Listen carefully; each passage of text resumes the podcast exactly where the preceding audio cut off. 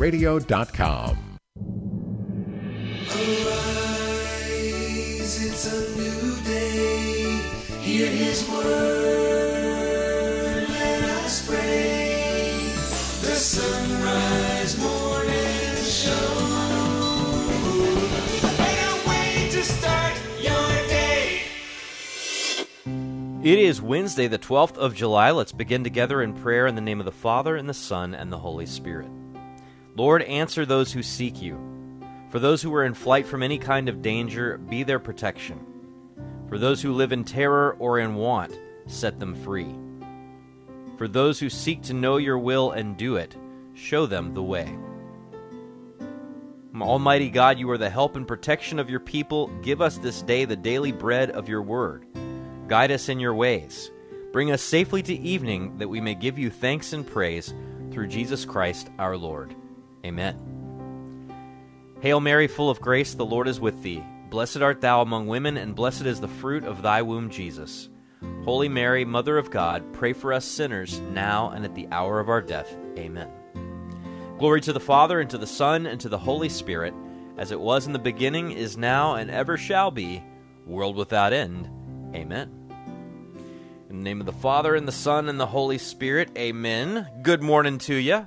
It is the Sunrise Morning Show here on the EWTN Global Catholic Radio Network. I'm Matt Swaim. Anna Mitchell has news. Paul Lockman at the controls. And up this hour, Katie Warner is going to join us on this Feast of Saints Louis and Zélie Martin to talk about a children's book she's written about the parents of Saint Therese of Lisieux. Father Rob Jack will discuss Old Testament stories that you should know. Speaking of Old Testament stories you should know, uh, Gary Zimak today is going to discuss the particular story of Shadrach, Meshach, and Abednego and what it can teach us about God's faithfulness during difficult times. And then Dr. Chad, Chad Pecknold's been doing a series for the Institute of Catholic Culture on Catholic political thought. So be sure to tune in for that at the end of the hour. Right now it is two minutes past. Here's Anna Mitchell with news. Good morning. President Biden will meet with Ukrainian President Volodymyr Zelensky this morning on the final day of the NATO summit in Lithuania. Zelensky arrived in the country on Tuesday after criticizing NATO leaders for failing to deliver a clear time frame for inviting Ukraine to join the alliance. President Biden has said more than once that he does not think the time is right for the nation, which is still fighting invading Russian forces to become a NATO member. Pope Francis has written a letter praising the theological legacy of St. Thomas Aquinas ahead of the 700th anniversary of his canonization later this month. From Vatican Radio, Thaddeus Jones reports. In a letter written in Latin, Pope Francis has recalled the legacy of St. Thomas Aquinas, describing him as a man of the church, priest, and doctor who shared his great spiritual and human wisdom through prayers and writings. The letter announces the appointment of Cardinal Marcello Semeraro, prefect of the Dicastery for the Causes of Saints, as the Pope's special envoy to the celebration of the 700th anniversary of the canonization of Thomas Aquinas, to be marked on July 18th at the Abbey of Fossanova in the town of Priverno in central Italy. The Pope in his letter notes that the Dominican friar, whom contemporaries already called the angelic doctor, was full of astonishing culture and never having an air of superiority from his knowledge, but always edified by charity. He writes how St. Thomas Aquinas wrote many works and taught countless subjects, as well qualified in the philosophical and theological disciplines. He writes that St. Thomas Aquinas manifested righteous intelligence and lucidity, and while reverently investigating the divine mysteries with reason, he contemplated them with fervent faith. As the Pope wrote in a letter to the bishops of Latina Sora, and Frosinone, Italy, on the 28th of June, he recalled that the Thomistic Triennium is taking place, in which the 750th anniversary of his death in 2024 and the 8th centenary of his birth in 2025 will be commemorated, as well as in addition to the 700th anniversary of his canonization. Cardinal Semeraro will celebrate the solemn Eucharist at Fossanova Abbey, the place where the saint fell asleep in the Lord, as he writes in the letter, saying all participants at this event will be encouraged to show their special love for Christ and his gospel with renewed strength and new zeal through prayer, as well as to be ardent with the zeal of faith in daily life. I'm Thaddeus Jones. Intense storms in the Northeast have caused catastrophic flooding in the capital of Vermont. The streets of downtown Montpelier were filled with several feet of water yesterday after the storm dumped heavy rain for two days straight. Roads leading in and out of the city were flooded, tapping, trapping some residents in their homes. More than 100 people have been rescued by the National Guard, and President Biden has declared a state of emergency. The U.S. bishops have welcomed the implementation of the Department of Homeland Security's new family reunification parole processes for migrants. Bishop Mark Seitz released a statement saying, quote, we welcome this effort to provide a realistic opportunity for attaining family unity and reunification, which are foundational to the U.S. immigration system and central tenets of Catholic social teaching, end quote. He also reiterated the bishop's call for bipartisan solutions to the immigration problems. Students who struggled with school during the COVID pandemic are still struggling now to keep up with their coursework. Mark Mayfield has more. A study from the nonprofit academic group NWEA examined data from nearly 7 million public school students from grades 3 through 8 According to the study, achievement gains during 2022 23 fell short of pre pandemic trends, which stalled progress towards pandemic recovery. The study suggests that students need more class time to catch up. I'm Mark Mayfield. And the National League is finally celebrating a win over the American League. League in Major League Baseball's Midsummer Classic. The NL edged the AL 3 to 2 in the All-Star game in Seattle yesterday. Well, congratulations to the National League. yeah. Could you imagine if it had been the game and winning all the things that come along with that? Which is nothing we learned. Well, I guess if okay, so there's some contract padding to where I think whoever's on the winning team gets like a a bonus. Okay, well, they probably got a bonus anyway. Probably got a bonus for making the All Star game and then a bonus for winning the All Star game. Right, but yesterday I would just like to say we were discussing this and um, we weren't sure and thought maybe that the winner of the All Star game would still get home field advantage nope. at the World Series. Not the case. Not anymore. Nope, not the case. But there are all kinds of weird bonuses and things built into people's contracts. Like you, uh, you have your base contract, and then you have the what you'd get if you get 100 RBIs or more. Mm-hmm. Little, it's sort of like how Paul Lockman has a base salary, and then he gets a bonus for anybody he gets on the phone. And he gets an extra bonus if he gets that person from the phone actually onto the air. That's not true. That's a total lie. Don't you give him Matt like an extra goldfish totally, cracker for each one of those? Matt just totally lied on the air. Total lie. There are no bonuses here. Oh, today is Wednesday, July the 12th. It is the feast of Saints Louis and Zélie Martin, the parents of Saint Therese. Pray for us. Speaking of them, joining us now on the Sunrise Morning Show is Katie Warner. Her latest children's book is called One Holy Marriage The Story of Saints Louis and Zélie Martin. Katie, welcome back to the show. Thank you much so much for having me back on, Annie. Hey, you bet. What made you want to write this book for children? That's a good question because I actually did not set out to write a book about St. Louis and Zélie Martin. I had intended to write a children's book highlighting the beauty of the sacrament of matrimony, and the Martins really just found their way into the heart of it in learning about their particular marriage, um, it just became a really beautiful way to learn about marriage as God intended it to be because their marriage was truly exemplary in its holiness, its goodness, and its virtue. Yeah, absolutely. And that certainly comes out in this book. Where'd you get the source material for it? Yeah, there actually are a number of beautiful books already written about their lives. I especially love reading the letters that came from like themselves um, Zélie, in particular has a number of letters that I read from that really helped me get a good feel for who she was as a person and as a mother, and also their children. Um, the, there was one quote from Celine that I absolutely loved, and she described her mother as always active, always devoted, constantly smiling. Our mother never appeared to be doing anything extraordinary, but with remarkable simplicity and humility, she tirelessly spent herself for others and lived always for the good of God. And at, the more that I read about them, the more I really uncovered these two pretty ordinary people who lived out their lives and vocation with such extraordinary faithfulness. And they, you know, they suffered greatly, but they didn't give in to despair. And every cross gave way to this greater reliance and acceptance of God's will. And I, I feel like anybody who spends time really digging into their lives um, will just be inspired by the fact that they're so relatable and their uh, path to sanctity is is achievable for all of us.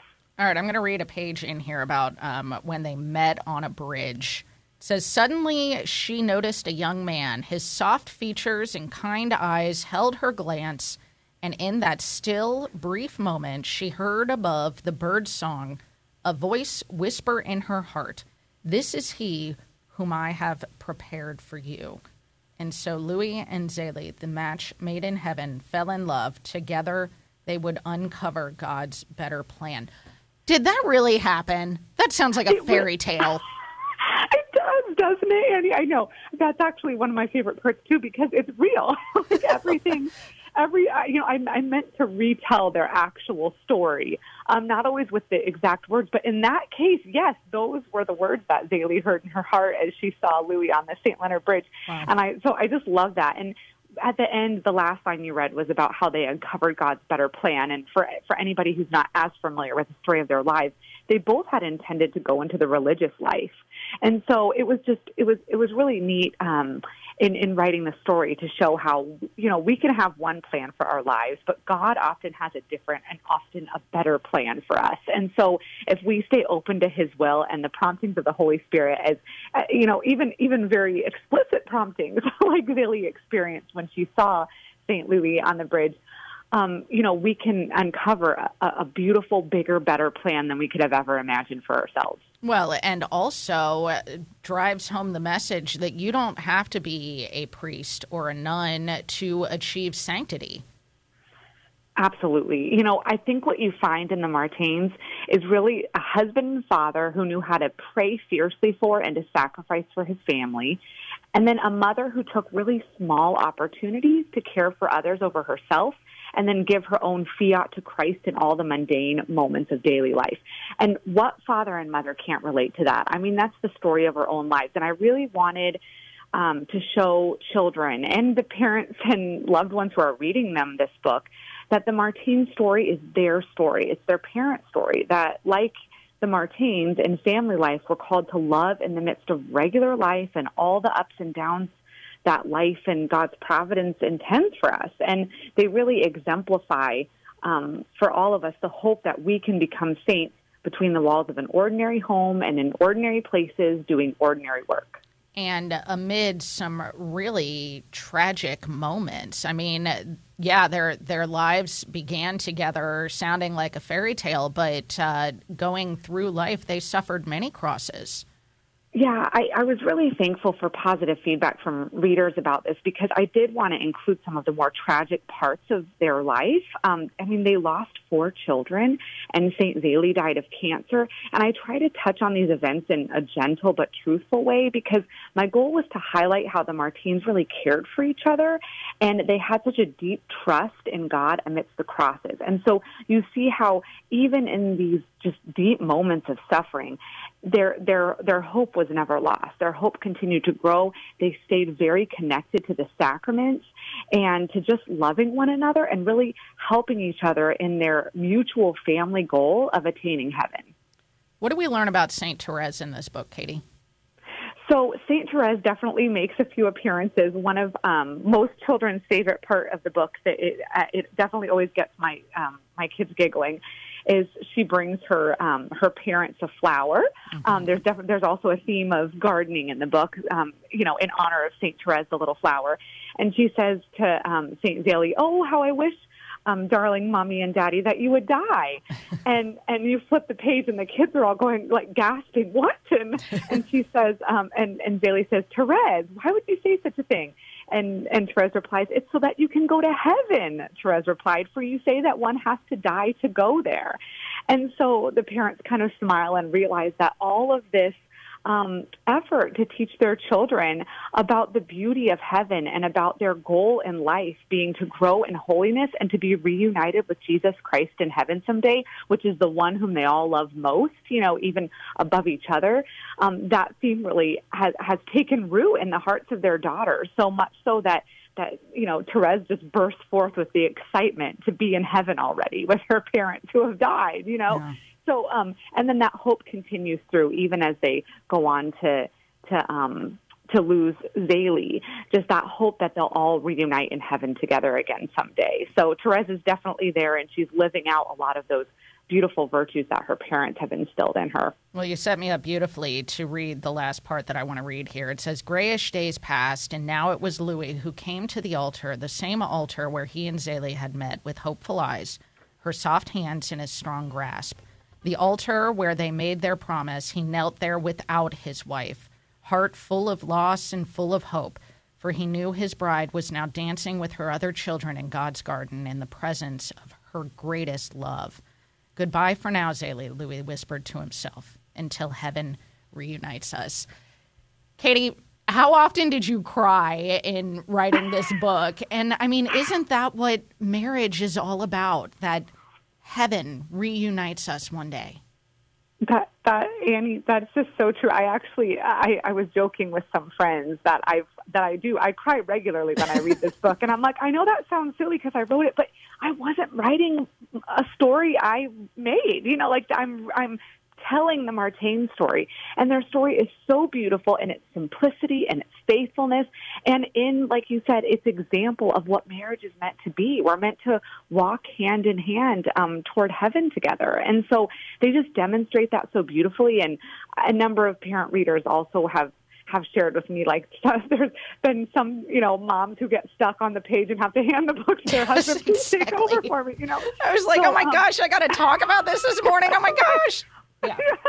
so but but my goal was not so much to bring everybody to tears in the book so much as to start these conversations in the family about about what mar- what God designed marriage to be and I really think that it is becoming that conversation starter while also not being I mean it's not a sad I don't want to say that overall Oh, it's, a beautiful. sad book it has Yeah. a very hopeful tone and Leah Pumphrey's artwork is absolutely over the top beautiful. so the the artwork alone helps bring you into the time period and really bring you in the li- into the life of the Martin family, which children are enjoying so much because it's it's absolutely fabulous. It is beautiful. Katie Warner. The book is called One Holy Marriage The Story of Saints Louis and Zélie Martin.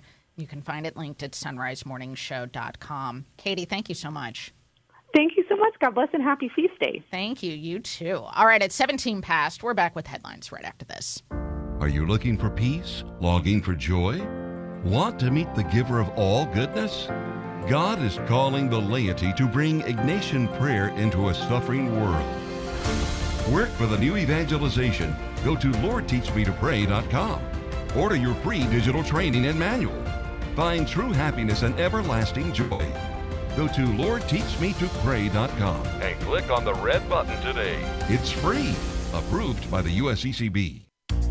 Central Fabricators is proud to support the Sunrise Morning Show, where you'll get news from the Catholic perspective, while keeping you up to date on what's happening in the Vatican as well. It's also a great way to keep in touch with the Catholic faith throughout the week. Central Fabricators, based in Cincinnati, Ohio, is a family owned business for over 75 years, manufacturing and repairing corrosion resistant storage tanks, reactors, and pressure vessels. On the web at centralfabricators.com. That's centralfabricators.com. Do you use a single brew coffee maker at your home or in your workplace? The Carmelite monks of Wyoming have single use coffee pods especially for you. Go to the Mystic Monk Coffee site through our site, sunrisemorningshow.com, to browse the monk shot options. When you check out, we'll earn a commission. And why not brew it straight into a Sunrise Morning Show mug or travel mug? You can find those in our online store. Buy a mug and link for some monk shots for your Keurig at sunrisemorningshow.com. EWTN is everywhere. EWTN radio programming is provided free of charge to over 500 domestic and international AM and FM radio stations. It's a great teaching tool for Catholics and non Catholics alike. For a complete list of EWTN AM and FM stations across America, visit EWTNradio.net. At the bottom of the page, click Affiliates. EWTN, the Global Catholic Network. 19 past, here's Anna with headlines. President Biden will meet with Ukrainian President Volodymyr Zelensky this morning on the final day of the NATO summit in Lithuania. The newly appointed prefect for the dicastery for the doctrine of the faith has said he sees his task as linking safeguarding the faith to proclaiming the gospel. And Pope Francis has written a letter in Latin praising the theological legacy of St. Thomas Aquinas. News in the top and bottom of each hour every weekday morning here on the Sunrise Morning Show. Gotta have to go read that Aquinas letter. I know, right? Can So- you read Latin? No, I can't. Uh, but it's fitting, as Thomas Aquinas would say, that if the Pope were to write something in praise of his work, it would be written in Latin. Sure. So wait, that's Aquinas. Uh, Pascal got one. Yeah. Did we get the Francis de Sales one yet? Uh, I can't remember if we got that one, but that's supposed to be coming out too. I'm just still sitting in awe that our Jesuit Pope has written a letter Something in praise praising of a the, Dominican. the most famous Dominican of all time. I love the Dominican Dominic. Jesuit rivalry. It just makes me so happy. Well, he is wearing that Dominican habit. Yeah, it's wear. true. So, all right. Well, I, a little light reading then during the break. Sounds Indeed. like it. It's pretty short. It's 21 minutes past the hour. Season for iced tea. If you're looking for some unique flavors to enjoy, the Carmelite monks of Wyoming have a number of options, including lemongrass mint, ginger orange, and blossoming jasmine.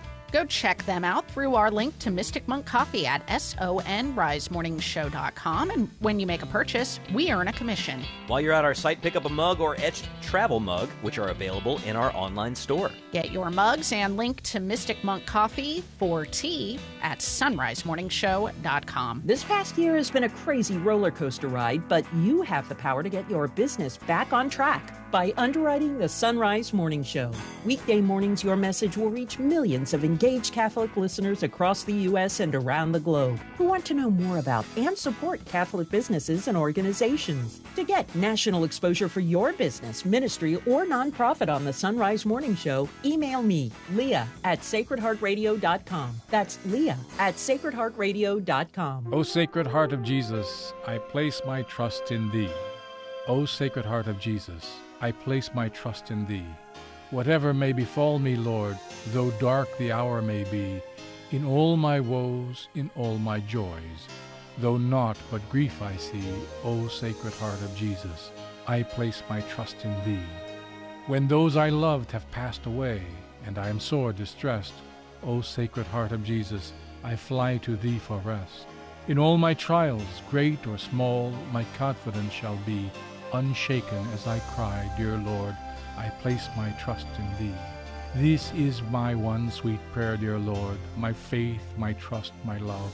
But most of all, in that last hour, when death points up above, O sweet Savior, may Thy face smile on my soul all free. Oh, may I cry with rapturous love, I place my trust in Thee.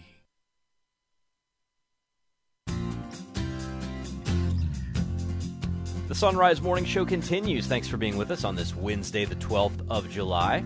I'm Matt Swaim, joined now by Father Rob Jack, host of Driving Home the Faith on Sacred Heart Radio in Cincinnati. He is a priest of the Archdiocese of Cincinnati. Father Rob, good morning. Morning, Matt. So, when it comes to the Old Testament, a lot of people know Adam and Eve, Noah's Ark, David and Goliath, and that's about it. but uh, Yeah. Why do you think it's important for us to really dig into some of the the more narrative pieces of the Old Testament that might not be as familiar to really get a sense of what God is doing prior to the coming of Christ? Well, the important thing is oftentimes they wonder what it means to say God is personal. Well, God is personal because he is involved in the life of his people. He's not the deist God where he just set things going and let things run on their own. And when you read throughout the Old Testament, I mean, it's a big book. And so the question is that people can get overwhelmed. And they say, well, where do we start? And of course, I always encourage people to start with the narratives, the stories. And what you find in there is really, how would, how would we put it? I guess the best way to say that uh, the mysteries of God are hiding in plain sight, you know? Well, it's kind of hard to understand uh, the verses that get plucked out and put on inspirational cards, and the uh, you know the the things that people quote or you know etch into pillows. If you don't understand the whole narrative text that surrounds some of these things, and you know, to be honest, there are lots of um, the stories in the Old Testament where we make cultural references to them, and people don't even know the story that it comes from. So, you know, there's a you've you've listed a few of them here, and uh, all three of them are ones that I've heard of people uh, you know, referencing when they don't even know what the Bible story is. Solomon, you know, and the two mothers disputing over a baby, Jacob's ladder, right? And even, you know, a talking donkey, right? That's These are right. things that like I've heard people reference in like you know, football commentary and things like that, and people don't even know the stories of them. No, they don't. And that's such an important part of it. I mean, this is how people were taught. I mean, the faith, they would learn these basic Bible stories. And I know last year I was talking with Steve Ray on, on my show, Driving Home the Faith, and we are saying, Steve, you know, maybe I gave him the idea. He hasn't done it yet, so maybe I can do it myself. Is to come up with a little book of maybe 50 Old Testament stories and give their context and what they really mean and how they prepare us. The Old Testament prepares us for Christ. It prepares us for salvation. And in many ways, it shows us why we need to be saved. And if we are faithful to God, we see the salvation. Well, you see salvation, yes, but you also see a lot of weird stuff. And I think this is this is well, wait where a minute, Matt. Now we're living in the year 2023. Well, You're not seeing true. any weird stuff. It's not going to be weirder than anything that I see walking around Montgomery County, Maryland. But uh, when it comes to some of these stories, I think there's this impression that the Old Testament is like the old, boring part of the Bible, and nothing could be further from the truth. I wonder if you could give us some examples of that. Well, I mean, the three I wanted to look at today, one is the uh, Solomon and the two, actually, depending on the Bible text, it says the two moms and the two prostitutes. And we all know that story. In other words, why is Solomon wise? What does it mean to say he's wise? And this is a case where it gives an example of when we're with, when we listen to the Lord and we let him give us wisdom, this is the kind of things that happen. We can see the lies between the truth and we can save lives, which is exactly what happened with this, the two women, where the the false mother was willing to let Solomon cut the two in half. You know, cut the one in half, and then uh, and they began to understand. He knew, well, obviously, the real mother is the one who gave up the child, and so this is a sense of wisdom. The same with Genesis 28. You know, one of the, the worst things I ever had to do when I was in eighth grade is our uh, for eighth grade graduation, our opening song, Hold On to Your Hat, was Stairway to Heaven by Led Zeppelin. Oh my anyway, goodness! Anyway, now, you know, they, and the, for the reading we had for Mass was Genesis 28. But they had no idea what that was about. I mean, the story there is Jacob's on the lam. He just stole the birthright, and he's on his way, and he sits and puts his, you know, makes a rock his pillow. And then he sees his visions of angels of God ascending and descending. And at that very spot, he says, This is where God dwells. And so they set up a rock. That rock was anointed, which is telling us this becomes an altar where, where Jacob can really be with the true God. And God then tells Jacob that I will always be with you. And of course, that image of a rock ties in with a lot of other images. And, and so we see already the privileged place God has for the human race. He comes down to us and personally shares his life to the angels. And of course, the last one uh, to look at today was the story of Balaam, and Balaam was a prophet up for hire.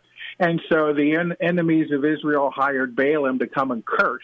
And in the process of God didn't want him to curse, and God uh, or Balaam wasn't listening to God, and so the angel shows up on the road, and all of a sudden the donkey keeps going off the road and banging him up against a wall, and he's getting rather upset with that donkey. And he says, Why are you doing this, you stupid donkey? He said, Listen, you fool. I got an angel in front of me with a sword. I'm trying to save your life. Get off my back. Literally, you know? So we see the humor in this, but we also to see who God uses. God will use the most unlikely of creatures, including a stubborn ass, to do what? To save us. Hmm. Yeah, well, and again, you've got you know all these stories where the uh, the wisdom, the message, the it all comes from God, right? Solomon's That's wisdom right. is not something that Solomon generates. Jacob's ladder, his uh, you know path towards grace and providence, does not It come from Jacob's theophany, own you know? smartness, right? That's right. That's right. And same thing with uh, Balaam's, you know, being rescued from death doesn't come from Balaam's own ingenuity and talent. It comes from God intervening in a very strange situation. So That's right. all these all these show God interacting with his people in history. and that's, we got- that's why. Oh, go ahead. That's, that's why the Old Testament is so important for us to read because, as you said before, we hear kind of about the stories, but we really never know the real stories. Well, hopefully we'll hear more of them as uh, as we continue through this segment, digging into the Old Testament with Father Rob Jack. We've got Driving Home the Faith linked at sunrisemorningshow.com. Have a wonderful day. We'll talk to you soon. Thanks, Matt. Again, you can find not just Father Rob, but all the people we talk to here on the Sunrise Morning Show linked at sunrisemorningshow.com. It is half past half past the hour. Here's Anna Mitchell with news. Good morning. President Biden is set to meet with Ukrainian President Volodymyr Zelensky today on the second and final day of the NATO summit that's taking place in Lithuania. Zelensky arrived in the capital city yesterday after criticizing NATO leaders for failing to deliver a clear time frame for inviting Ukraine to join the alliance. But NATO leaders say Ukraine can join the military alliance only once certain conditions are met. Mark Mayfield has more. That's what the head of the alliance said earlier on Tuesday during the NATO summit in Lithuania. State Department spokesman Matthew Miller said conditions include anti corruption efforts and strengthening of its democracy. President Biden has made clear he doesn't believe Ukraine should join until its war with Russia is over. I'm Mark Mayfield. The Northeast has been taking a beating from Mother Nature in the form of intense storms that have caused catastrophic flooding in many places, especially in Vermont. Officials say floodwaters in parts of the state surpassed levels seen when Hurricane Irene blew through the region back in 2011. More than 100 people have had to be rescued by National Guard, and damage is estimated to be in the tens of millions of dollars. Crews are expected today to begin clearing debris from roadways in the capital city, Montpelier. Pope Francis has written a letter in Latin praising the theological legacy of St. Thomas Aquinas ahead of the 700th anniversary of his canonization later this month on July 18th. The Holy Father said that Aquinas, never having an air of superiority from his knowledge but always edified by charity, was full of astonishing culture. The Pope said, quote, he wrote many works that taught countless subjects and was well qualified in the philosophical and theological disciplines. He manifested righteous intelligence and lucidity, and while reverently investigating the divine mysteries with reason, he contemplated them with fervent faith. The newly appointed prefect of the Dicastery for the Doctrine of the Faith has said he sees the task entrusted to him by Pope Francis is to link the safeguarding of the faith to proclaiming the gospel. From Vatican Radio, Devin Watkins has the story. It is a person, Jesus Christ, who saves us, not a doctrine. Archbishop Victor Manuel Fernandez, the newly appointed prefect of the Vatican's Dicastery for the Doctrine of the Faith, made this observation in an interview with Andrea Tornielli. He said the Pope's letter sent at his appointment revealed his task to be to promote a theology that grows and deepens in dialogue between theologians and in conversation with science and society, but always at the service of evangelization. The placement of his dicastery after that of evangelization in the new constitution of the Roman Curia, Praedicate Evangelium, has already made that clear, said Archbishop Fernandez. He said Christians can proclaim the gospel amid rampant secularization by showing the beauty and attractiveness of the faith without disfiguring it. He expressed the need to engage with culture effectively on this front. As Pope Benedict XVI said in his encyclical Deus Caritas Est, being Christian is not the result of an ethical choice or a lofty idea, but the encounter with an event, a person which gives life a new horizon and a decisive direction. The new prefect said it is appropriate to remember these words today, highlighting that no religious doctrine has ever changed the world unless there has been an event of faith, an encounter that reorients life. He said this applies to Christianity but can be seen in the history of all religions. Without an experience of the living Christ who loves and saves, said Archbishop Fernandez, we cannot shape our being Christian while concentrating on arguing and debating with everyone. Archbishop Fernandez concluded the interview by inviting Christian theologians to develop a well founded theology that is clearly oriented towards the service of the encounter with Christ. I'm Devin Watkins. The clock is ticking to avoid what could be the largest strike in the United States since the 1950s. Talks between UPS and the Teamsters Union have fallen apart again. A majority of the 340,000 UPS workers voted to authorize a strike by July 31st, and economists warn it could cause major disruptions in the U.S. economy. And students who struggled with school during the COVID pandemic are still struggling to keep up with their coursework. That, according to a study from the nonprofit academic group NWEA, which examined data from nearly 7 million public school students from grades 3 through 8. Apparently, achievement gains during the last school year fell short of pre pandemic trends. That's the news. It's 35 minutes past the. The Sunrise. Do you use a single brew coffee maker at your home or in your workplace? The Carmelite monks of Wyoming have single use coffee pods especially for you. Go to the Mystic Monk Coffee site through our site, sunrisemorningshow.com, to browse the monk shot options. When you check out, we'll earn a commission. And why not brew it straight into a Sunrise Morning Show mug or travel mug? You can find those in our online store. Buy a mug and link for some monk shots for your Keurig at sunrisemorningshow.com. This past year has been a crazy roller coaster ride, but you have the power to get your business back on track by underwriting the Sunrise Morning Show.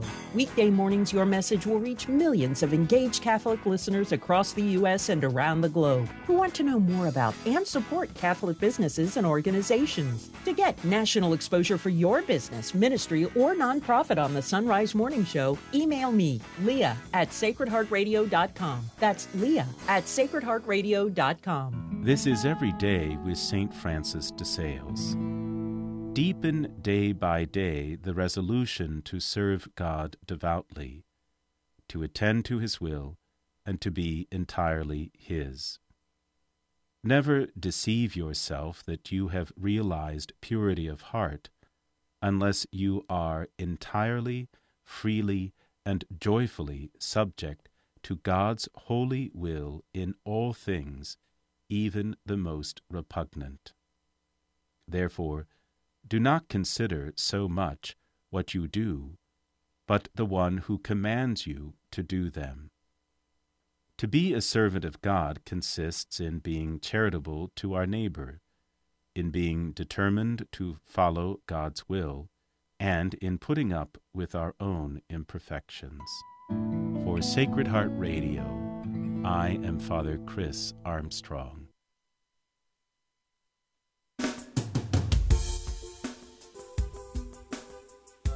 The Sunrise Morning Show continues. I'm Matt Swaim, joined now by Gary Zimak from FollowingTheTruth.com. And we've been going through his book, When Your Days Are Dark, God is Still Good Biblical Advice to Help You Trust in Difficult Times. Gary, good morning. Good morning, Matt. So we get to talk about Shadrach, Meshach, and Abednego, as the VeggieTales call them, Rack Shack and Benny. Uh, their Hebrew names are a little bit too hard to pronounce this early in the morning, but we got three guys who have a pretty extraordinary story for anybody who feels persecuted by their fa- for their faith. So I wonder if you could set it up for us.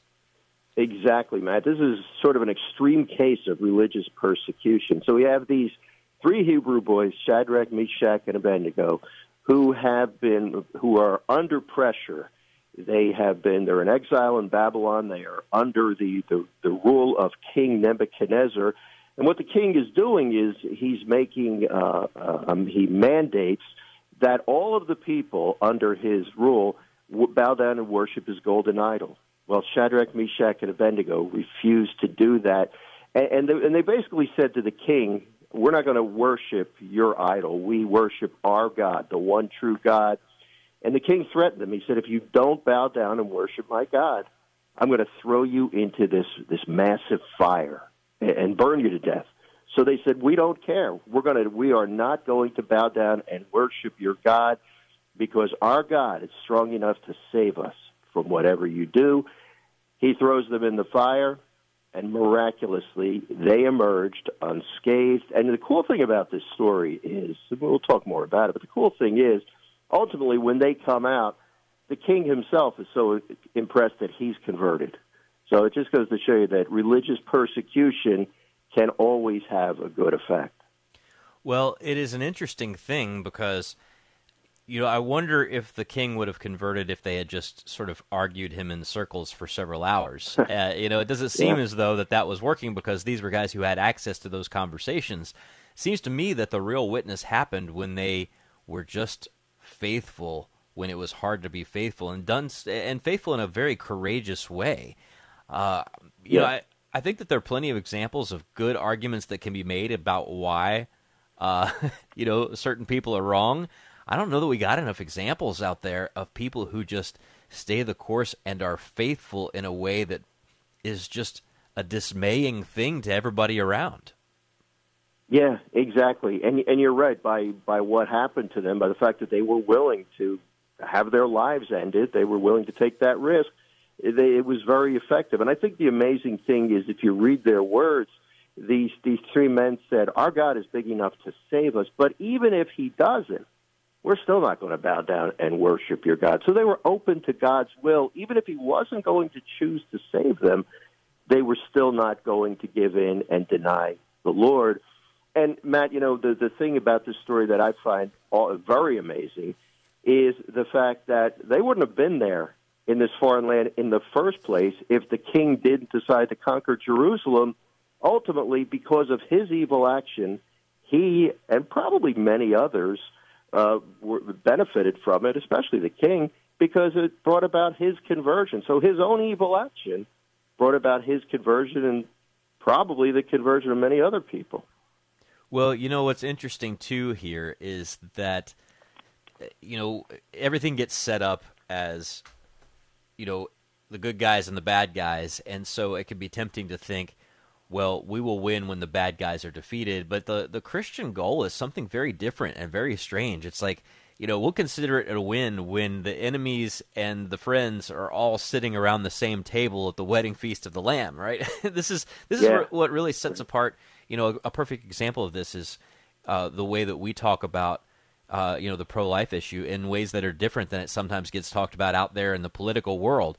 Uh, the pro life issue, a success is not just shutting down you know abortion facilities. The success really is converting all the people involved in the abortion industry. Like that's what we really want is for them to find joy and peace in Christ and put it all down because they found the truth. It's not, not at least for me, it's not enough just to you know to to make it illegal. I want to convert them all. Exactly, exactly. Because that's that's ultimately what we're after, what we're out to uh, to achieve as Christians, as you said. And, and really, in the end, that's the only way this is going to work. The abortion battle or any other issue, it's not just a matter of getting people to go along with us or making something illegal. We got to convert their hearts, and and you're right because that's going to lead to the next level of that relationship with the Lord that we're we're looking for everyone to uh, be able to achieve. Well, I think people can tell uh, when we have a different goal than the rest of the world. When our goal is to help someone else be happy, uh, you know, as Right, opposed yeah. to just in someone else's uh, income stream. I think that, that people can tell when there's a, a, a different approach there. Uh, that you know, ultimately with Shadrach, Meshach, and Abednego, their goal was not to merely you know thumb their nose at the pagan king. Their goal was to glorify God, and uh, Right, and it bore right. some pretty interesting fruit. Yeah, right. And you know, Matt, the one thing before we end this, I want to make sure we mention the fourth man in the fire. That um, you know that the presence of the Lord with them in the fire, and I think it's a reminder for all of us when we're going through that religious persecution. And we're going to get it on any number of different levels. It might not be physical violence. It might not be anger and cursing, or it, it just might be ridicule. People might ridicule us for our faith. But the important thing to remember is that fourth man in the fire with them and with us. The Lord is with us. He He gets it. He understands what we're doing. He appreciates He appreciates us, and He's not going to let us down when we're in the midst of that religious persecution. Well, and again, you know, you and I experience things in the United States that are annoying, that are frustrating, that make us feel like social weirdos, uh, that sometimes even make us think, I don't know if I should be working at this place anymore or buying from these people anymore. And we, we Yep. experience it in in a very much like a social pressure kind of way here. But there, there, make no mistake, there are people around the world who claim the name of Christ who are facing things that are life and death every day. And so, uh, you know, every time I face something that is an annoyance, a frustration, uh, a sort of ideological battle, I just think to myself, man, Lord, I pray for those people around the world who've got it a hundred times worse than I do, uh, and and unite myself with them because, you know, that is that is who we are as the body of Christ. We're meant to be doing this all together, and it's the witness of those those saints under pressure around the world that really I think gives me the strength to fight the petty and annoying battles in my world. You are so right, Matt. That that religious, that real violent religious persecution is out there. I was shocked when when I started hearing from some organizations who who really try to, to to help these people. I mean, it is nasty, it is brutal, and it's a reminder for us all that you know being a Christian is not, and it's not for wimps. It's not for wimps, but the Lord's never going to desert us. Indeed. Well, Gary Zimak, if our listeners want to get a copy of your book, When Your Days Are Dark, God is Still Good, how can they do so? Best place is to go right to my website, followingthetruth.com. And you can find followingthetruth.com linked at sunrisemorningshow.com. Gary, as well as all of our guests, linked there. Have a good one, my friend. We'll talk to you again soon. All right, buddy. Thanks so much. All right, we got headlines with Anna Mitchell next. It's a quarter till. I'm Matt Swaim, grateful that Visiting Angels underwrites the Sunrise Morning Show. People ask how they can care for older family members who can't fully care for themselves. Visiting Angels assists adults nationwide to continue living at home rather than a nursing home. Experienced, compassionate caregivers provide assistance in hygiene, meals, and light housework, and services are provided up to 24 hours per day with caregiver selection before service begins. Visiting Angels, online at visitingangels.com. That's visitingangels.com. For over 500 years, the church honored spiritual exercises of St. Ignatius of Loyola have formed many saints. This treasured way of personal prayer with God is now available to you for free. Order your free training manual at LordTeachMeToPray.com and bring Ignatian prayer to others. Lord Teach Me to Pray is approved by the USCCB. Order your free training manual at LordTeachMeToPray.com. That's LordTeachMeToPray.com. Lord Teach Me to Pray underwrites the Sunrise Morning Show. Tis the season for iced tea. If you're looking for some unique flavors to enjoy, the Carmelite Monks of Wyoming have a number of options, including lemongrass mint, ginger orange, and blossoming jasmine. Go check them out through our link to Mystic Monk Coffee at sunrisemorningshow.com. And when you make a purchase, we earn a commission. While you're at our site, pick up a mug or etched travel mug, which are available in our online store. Get your mugs and link to Mystic Monk Coffee for tea at sunrisemorningshow.com. Wherever you are in the world, you can access the EWTN Global Catholic Network. It's everywhere. You can get EWTN's great Catholic programming on your car radio, at home on your TV, computer, or smart speaker. With EWTN's app, you can take EWTN everywhere on your phone or mobile device. If you want your news in print, turn to EWTN's paper of record, the National Catholic Register. EWTN, the Global Catholic Network. 13 till, here's Anna with headlines. President Biden is set to meet with Ukrainian President Volodymyr Zelensky today on this final day of the NATO summit in Lithuania. Pope Francis has written a letter in Latin praising the theological legacy of St. Thomas Aquinas, and the newly appointed prefect for the dicastery of the doctrine of the faith has said his task is to link the safeguarding of the faith to the proclamation of the gospel. Next newscast coming up in about 15 ish minutes from now as the Sunrise Morning Show continues here on EWTN Radio. It's 12 till. Happy to welcome back to the Sunrise Morning Show Dr. Chad Pecknold, professor at Catholic University of America, and he's teaching a free semester long course on Catholic political thought, modernity, and the common good for the Institute of Catholic Culture starting later this month. Dr. Pecknold, welcome back.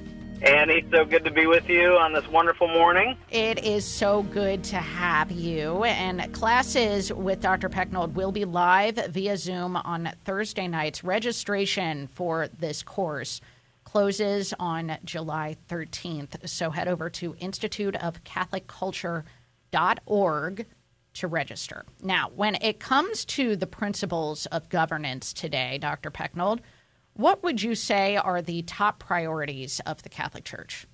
Well, I mean, I think you know the the top priority is is that the human family is served, and and that the human family is is helped to flourish, and and that requires you to have a polity which attends to not the the fundamental unit of political order is not the individual but the family, and that that if you want to think about you know uh, defense of a country, uh, what you want to do is think about what are the goods that we're defending, and the primary good that we're defending is the is the family.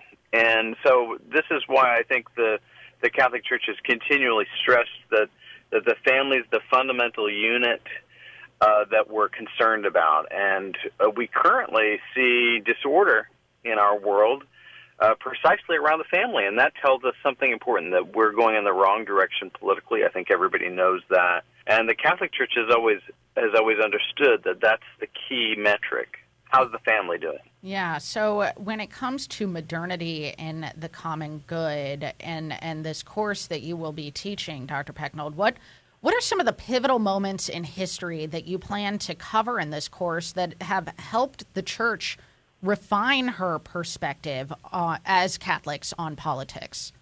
Right. This is part two of a of a two part course, but you don't have to have taken the first part. The first part was on the first thousand years, and you're you're right. The church has developed her understanding of social and political teaching over time. We begin this course on modernity.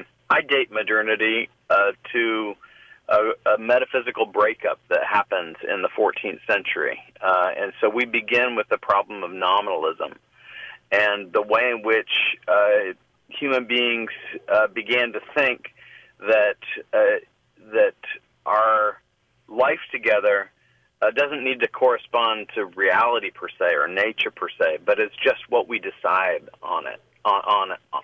Whatever it is we agree on is just what what order is, and and I think that that disrupted an older view that that our social and political order actually corresponds to reality, and and we must create order that corresponds to nature and and corresponds to the design of the universe that God has made. That breakup then uh, of of a metaphysical vision of of the world uh, created uh, the conditions for the possibility of Martin Luther uh, and the, the pulling away of countries from the church.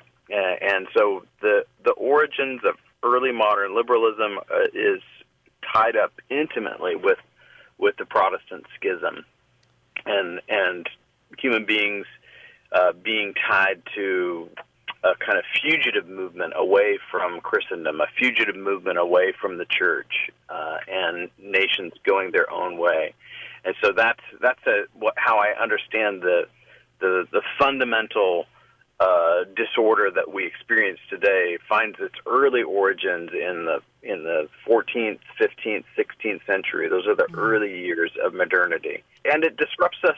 It disrupts our world today. It's something that isn't so far in the past. Uh, we experience it even in our view of the common good. You'll find people very skeptical about the common good and one of the reasons why they're skeptical is precisely because of nominalism, because nominalism taught us that, you know, uh, uh, the the good wasn't something objective, but it's just whatever we decided it was, and so we're all skeptical about the common good, and and that that makes us all uh, kind of a individualists who all want our own thing, and that just leads to rights conflicts and a disordered society in which everyone's following their passions and diverse and chaotic directions. Well, that sounds familiar, doesn't it? Um, I'm, I'm looking at the list of topics that you'll be covering over the 17 weeks of this course. And uh, looking at now, of course, I admittedly am American in my perspective, and this is going to have a more global perspective overall. But looking at this as an American, I see uh, the errors of revolution, liberalism, secularism, separationism, and ideological colonization, how have all of those gone into what we see in America today?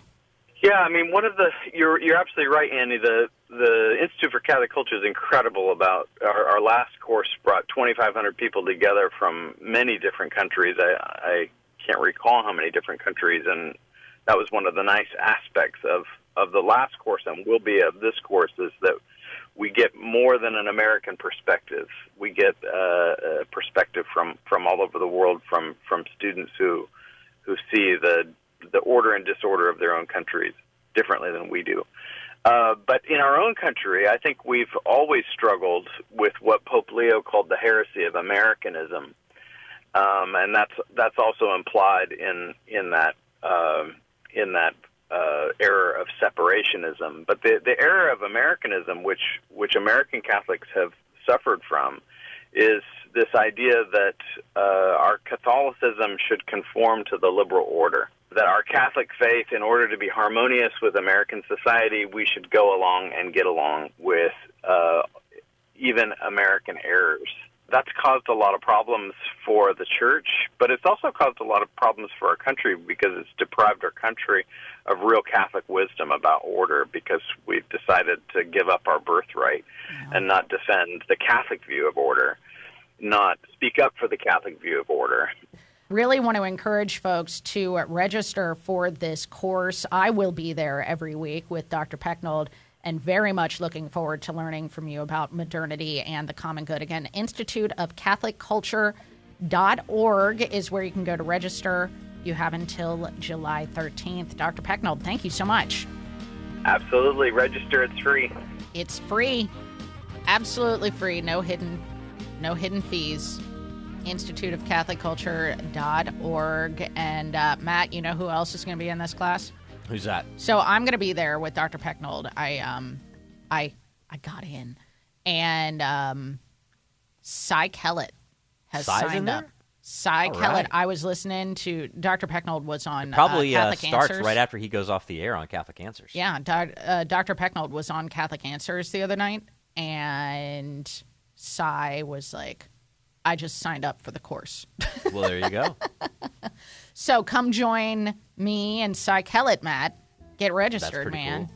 You say no hidden fees, so that No means that Dr. fees. Pecknold doesn't get like a bonus like the All Stars. And he doesn't. He doesn't get like uh like an extra two dollars every time he says the word nominalism or something like that. No, no. Well, unless we have some. if we'd have been bet. paying that to Gary Michuta, Gary Michuta would have oh a small my gosh, fortune. I know, right? But you know, there's some overlap in those uh, those conversations. What if we got Gary Michuta in there too? Oh man, We should just have like a big That'd old Sunrise so Morning good. Show party at one of these. We should just Sunrise Morning Show bomb one of these ICC classes with just nothing but Sunrise Morning Show people in it. that happens quite often, actually. Yeah. I do it a lot. The ICC. We should do it formally though. oh, okay. Formally, I like that. That's good.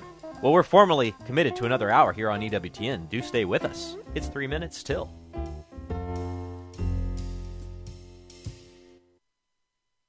Com.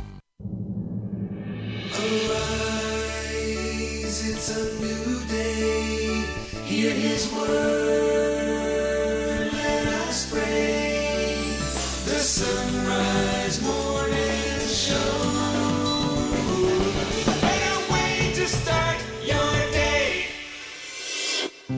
It is Wednesday, the 12th of July. It is the feast of Saints Louis and Zélie Martin. Let's begin together in prayer, praying the prayer of abandonment written by Saint Charles de Foucauld. In the name of the Father, and the Son, and the Holy Spirit. Father, I abandon myself into your hands. Do with me what you will. Whatever you may do, I thank you. I am ready for all, I accept all. Let only your will be done in me and all your creatures.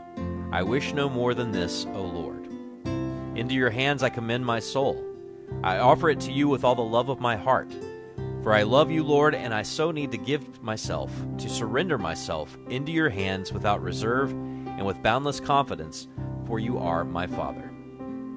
Glory be to the Father, and to the Son, and to the Holy Spirit, as it was in the beginning, is now, and ever shall be, world without end. Amen. Saints Louis and Zélie Martin, parents of the little flower, pray for us. It is the Sunrise Morning Show. Thank you for joining us here on a Wednesday morning. I'm Matt Swaim. Anna Mitchell has news. Paul Lockman at the controls. And up this hour, we'll talk to Father Philip Michael Tangorra, get some of his thoughts on uh, how it all works with the naming of the new cardinals, who will be sort of confirmed as cardinals, as it were, in the fall. Karlo Broussard is discussing a partnership between Catholic Answers and the Diocese of Tulsa. I'm very curious about this. Ken Craycraft along as well. Uh, he'll be talking about the win for 303 Creative at the Supreme Court and the implications for questions of religious liberty. And then Father John Gavin will discuss the unfolding of Revelation as talked about in the Catechism of the Catholic Church and as informed by the witness of the Church Fathers. So, lots to get to on a Wednesday morning. Do stay with us if you can. Right now, it is two minutes past. News of service of Bridgetown Finer Meats and BridgetownFinerMeats.com, as well as Central Fabricators and CentralFabricators.com. Here's Anna Mitchell. Good morning. Members of the G7 are expected to sign off on a security deal with Ukraine at today's NATO summit in Lithuania. They still have not provided a timeline for Ukraine to join NATO while it fights the war with Russia. The deal will reportedly include military equipment, training, and intelligence sharing. The G7 includes the US, UK, Canada, France, Germany, Italy, and Japan. The deal was reached after Ukrainian President Volodymyr Zelensky expressed anger at the lack of commitments to bring his country into the NATO alliance. Meantime, President Biden is set to meet with Zelensky today on this final day of the NATO summit in Lithuania. Pope Francis has written a letter praising the theological legacy of St. Thomas Aquinas ahead of the 700th anniversary of his canonization later this month. From Vatican Radio, Thaddeus Jones reports. In a letter written in Latin, Pope Francis has recalled the legacy of St. Thomas Aquinas, describing him as a man of the church, priest, and doctor who shared his great spiritual and human wisdom through prayers and writings. The letter announces the appointment of Cardinal Marcello Semeraro, prefect of the Dicastery for the Causes of Saints, as the Pope's special envoy to the celebration of the 700th anniversary of the canonization of Thomas Aquinas, to be marked on July 18th at the Abbey of Fossanova in the town of Priverno in central Italy. The Pope in his letter notes that the Dominican friar, whom contemporaries already called the angelic doctor, was full of astonishing culture and never having an air of superiority from his knowledge, but always edified by charity. He writes how St. Thomas Aquinas wrote many works and taught countless subjects, as well qualified in the philosophical and theological disciplines. He writes that St. Thomas Aquinas manifested righteous intelligence and lucidity, and while reverently investigating the divine mysteries with reason, he contemplated them with fervent faith. As the Pope wrote in a letter to the bishops of Latina, Sora, and Frosinone, Italy, on the 28th of June, he recalled that the Thomistic Triennium is taking place, in which the 750th anniversary of his death in 2024 and the 8th centenary of his birth in 2025 will be commemorated, as well as in addition to the 700th anniversary of his canonization. Cardinal Semeraro will celebrate the solemn Eucharist at Fossanova Abbey, the place where the saint fell asleep in the Lord, as he writes in the letter, saying all participants at this event will be encouraged to show their special love for Christ and his gospel with renewed strength and new zeal through prayer, as well as to be ardent with the zeal of faith in daily life. I'm Thaddeus Jones. Intense storms that have hit the Northeast in recent days have caused catastrophic flooding in Vermont. Officials say floodwaters in parts of the state surpassed levels seen when Hurricane Irene hit the region back in 2011. More than 100 people have had to have been rescued have had have been rescued by the National Guard and today crews are expected to begin clearing debris from roadways in Montpelier. Meantime, millions across parts of New York, New Hampshire, and Maine are also dealing with massive rainfall. Students who struggled with school during the COVID pandemic are still struggling now to keep up with their coursework. Mark Mayfield reports. A study from the nonprofit academic group NWEA examined data from nearly 7 million public school students from grades 3 through 8. According to the study, achievement gains during 2022 23 fell short of pre pandemic trends, which stalled progress towards pandemic recovery. The study suggests that students need more class time to catch up. I'm Mark Mayfield. Bank of America is being ordered to pay hundreds of millions of dollars in fines. The bank is accused by federal regulators of multiple violations, including overcharging customers on fees and opening accounts without customer consent. The Consumer Financial Protection Bureau has ordered Bank of America to pay customers more than $100 million and another $90 million in fines. Bank of America is also being ordered to pay $60 million in penalties by the Office of the Comptroller of the Currency. The National League is celebrating a win over the American League in Major League Baseball's Midsummer Classic. The NL edged the AL 3 to 2 in the All-Star game in Seattle. And the United States is aiming to lock up a spot in the CONCACAF Gold Cup Finals. The U.S. will play Panama tonight in the semifinal round at Snapdragon Stadium in San Diego. Team USA defeated Canada 3 to 2 on penalty kicks in the quarterfinal round here in Cincinnati last Sunday. A win over Panama would set up a match against either Jamaica or Mexico in the finals at SoFi Stadium on Sunday. Wow. So like The U.S. is doing well. That is, but where'd you say they're playing? Well, Snapdragon Stadium.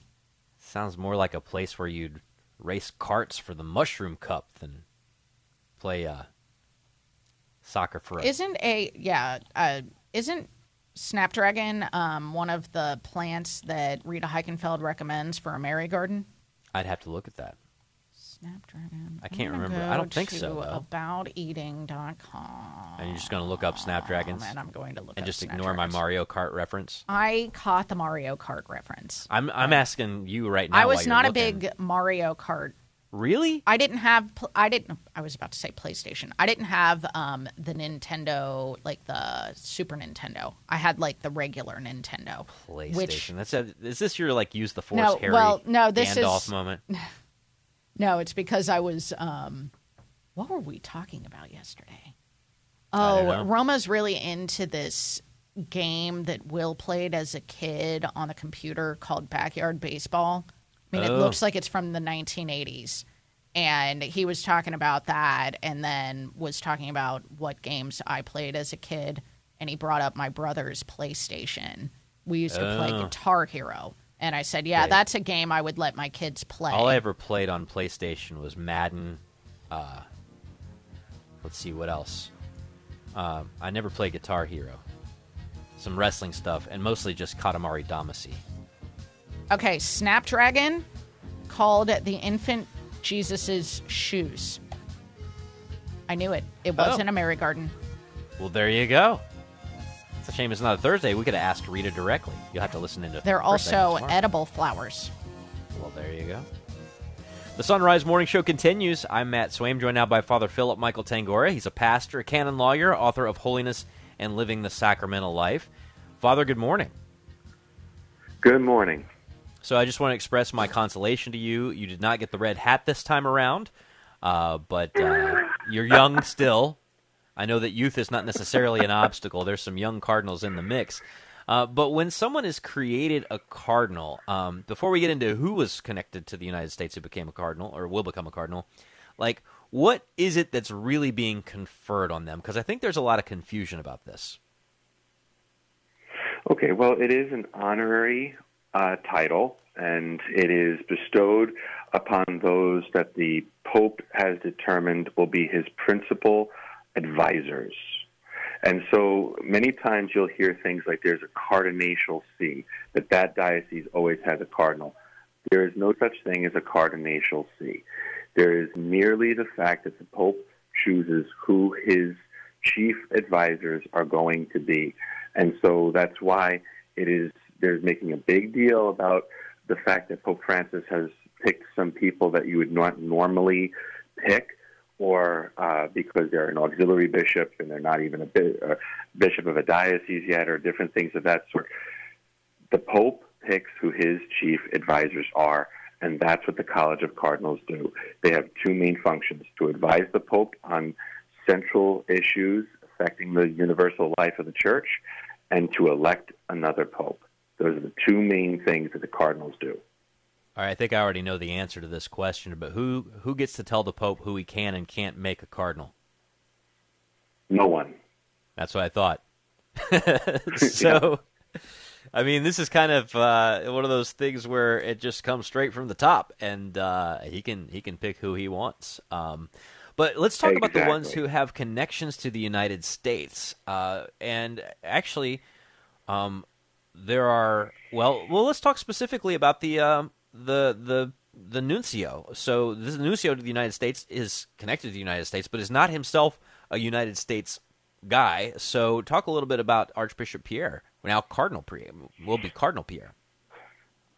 Yes, Cardinal elect Archbishop Christophe Pierre is the Apostolic Nuncio to the United States, and he has been a part of the diplomatic corps for many years.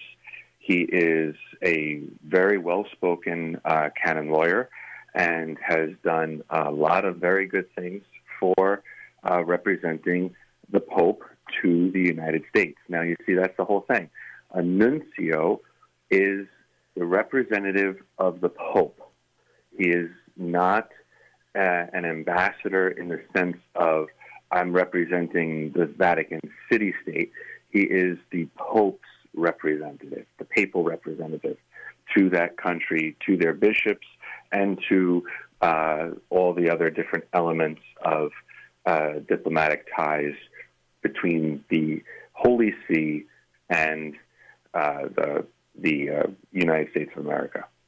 So, does anything really change in his job if he gets the red hat there as the papal no, nuncio? It, it, it's actually not common historically for nuncios to receive the red hat unless they became, say, the Secretary of State or something of that effect in the Apostolic See. But what they wound up happening is uh, Pope Francis has a great respect for the work of nuncios, and so he has, during his pontificate, chosen a few nuncios to be cardinals, and it, it is a, a, a significant uh, recognition of their role as his papal representative. So, if a car- I'm going to just ask you some technical questions now, if that's okay. Mm-hmm. So, a cardinal can vote in a papal conclave until they're 80 years old. What What's the point of a pope ever giving Unless a red they, hat? well, to they can oh, yeah. actually they can actually even vote when they're 80 if they turn 80 during the conclave. Oh, okay. Well, what happens if somebody's made a cardinal after they're 80? then they receive the honorary title. They receive all the different rights that are conferred with that being an, a cardinal, such as the fact that you can do a confirmation anywhere in the world. For instance, you don't have to have the permission of the bishop. You are a cardinal. There you are. You have universal faculties for every sacrament. Um, but the interesting thing is that they would then not be a cardinal elector. Okay. So uh, it's really just a chance of saying thank you for all of your years of service to the church. You can kind of have the run of the place. All right. So I have another technical Exactly. question. Uh, so these guys are not cardinals yet. They've just been named to the consistory, right? Uh, that's going to be well. They're going to officially become. Uh, They've been elected, Right. so they're known as elected. cardinal elect, just Cardinal the way elect. someone who's been elected a bishop would be a bishop elect. Well, let's say something happens and the Holy Father were to pass away between now and the time he formally confers the red hat on these cardinals. Are they going to be in the conclave? Uh, no, they would not. Wow. That is interesting. They have uh, to for be a number of admitted reasons. into college. Uh, yeah, because you would think Yeah. that once they name them the Cardinals, they might do it overnight because it tends to be, right, when it comes to the appointment of bishops, you're sort of named a bishop and you pretty much start moving into the house, right? Yeah. Well, but still, you would not have, if you're not a bishop already, you would not have the sacred power to exercise the office of a bishop Until you're installed formally, I guess.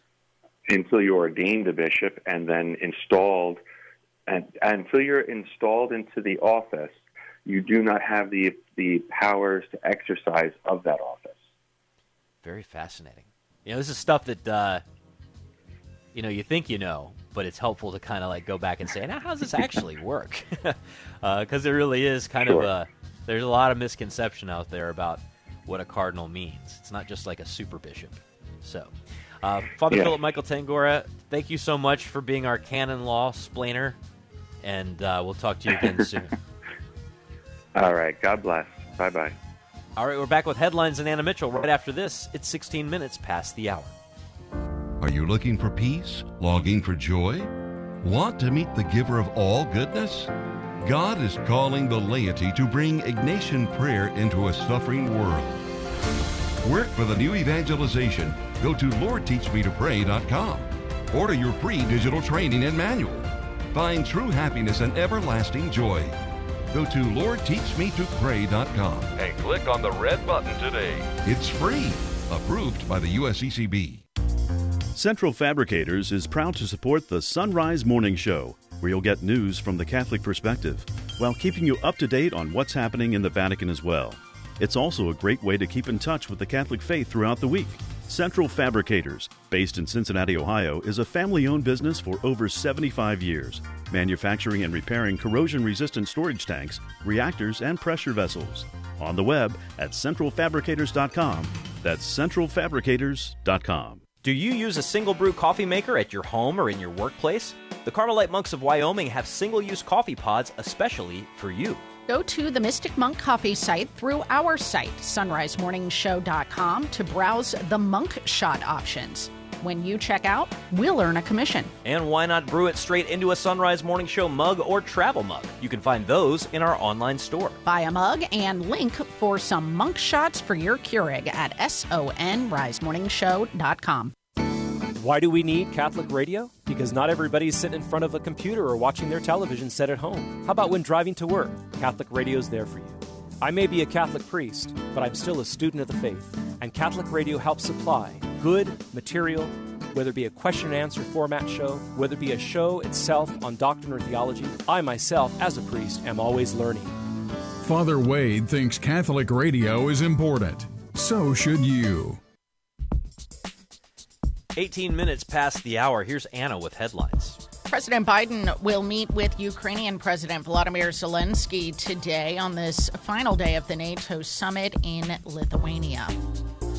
Intense storms have hit the Northeast in recent days and have caused catastrophic flooding in Vermont. And Pope Francis yesterday issued a letter praising the theological legacy of St. Thomas Aquinas ahead of the 700th anniversary of his canonization later this month. News at the top and bottom of each hour every weekday morning here on the Sunrise Morning Show. 700th anniversary. Mm-hmm.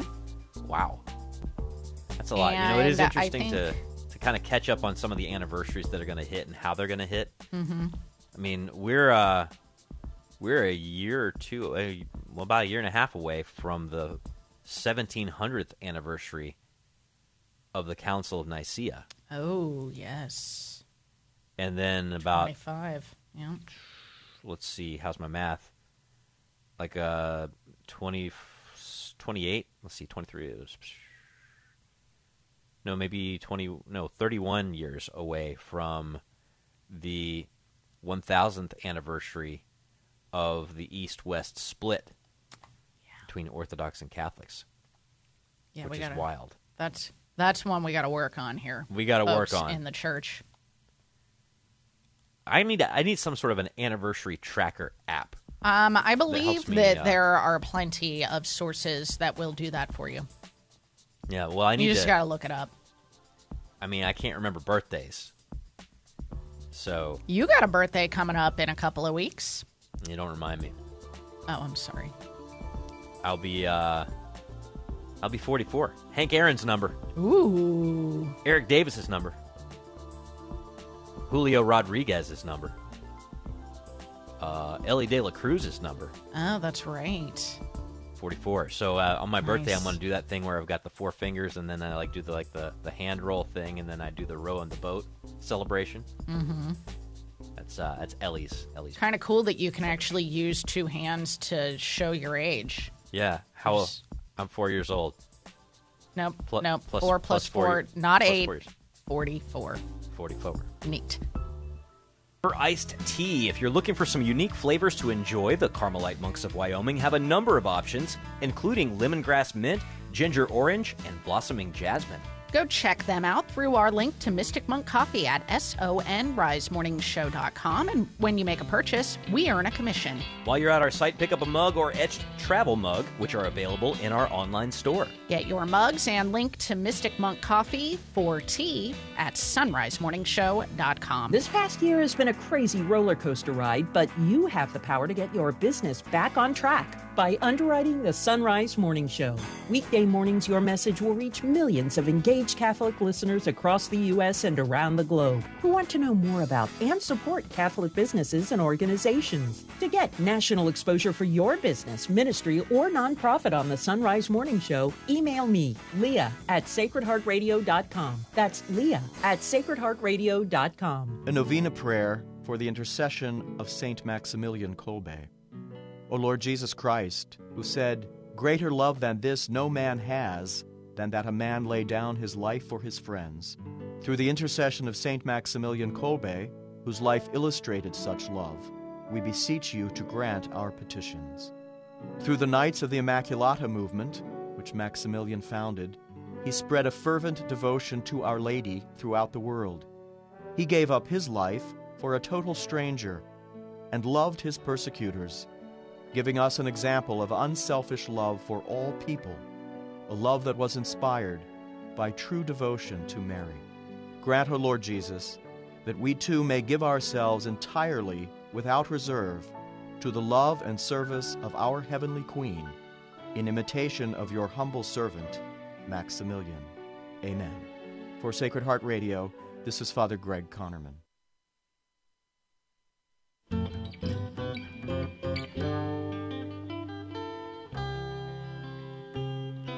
It's 23 minutes past the hour, and you're listening to the Sunrise Morning Show on the EWTN Global Catholic Radio Network. So happy to have you along with us on a Wednesday morning. Karlo Broussard is back with us now on the Sunrise Morning Show. He's an apologist with Catholic Answers and online at karlobroussard.com. Hey, Karlo, good morning. Karlo, are you there?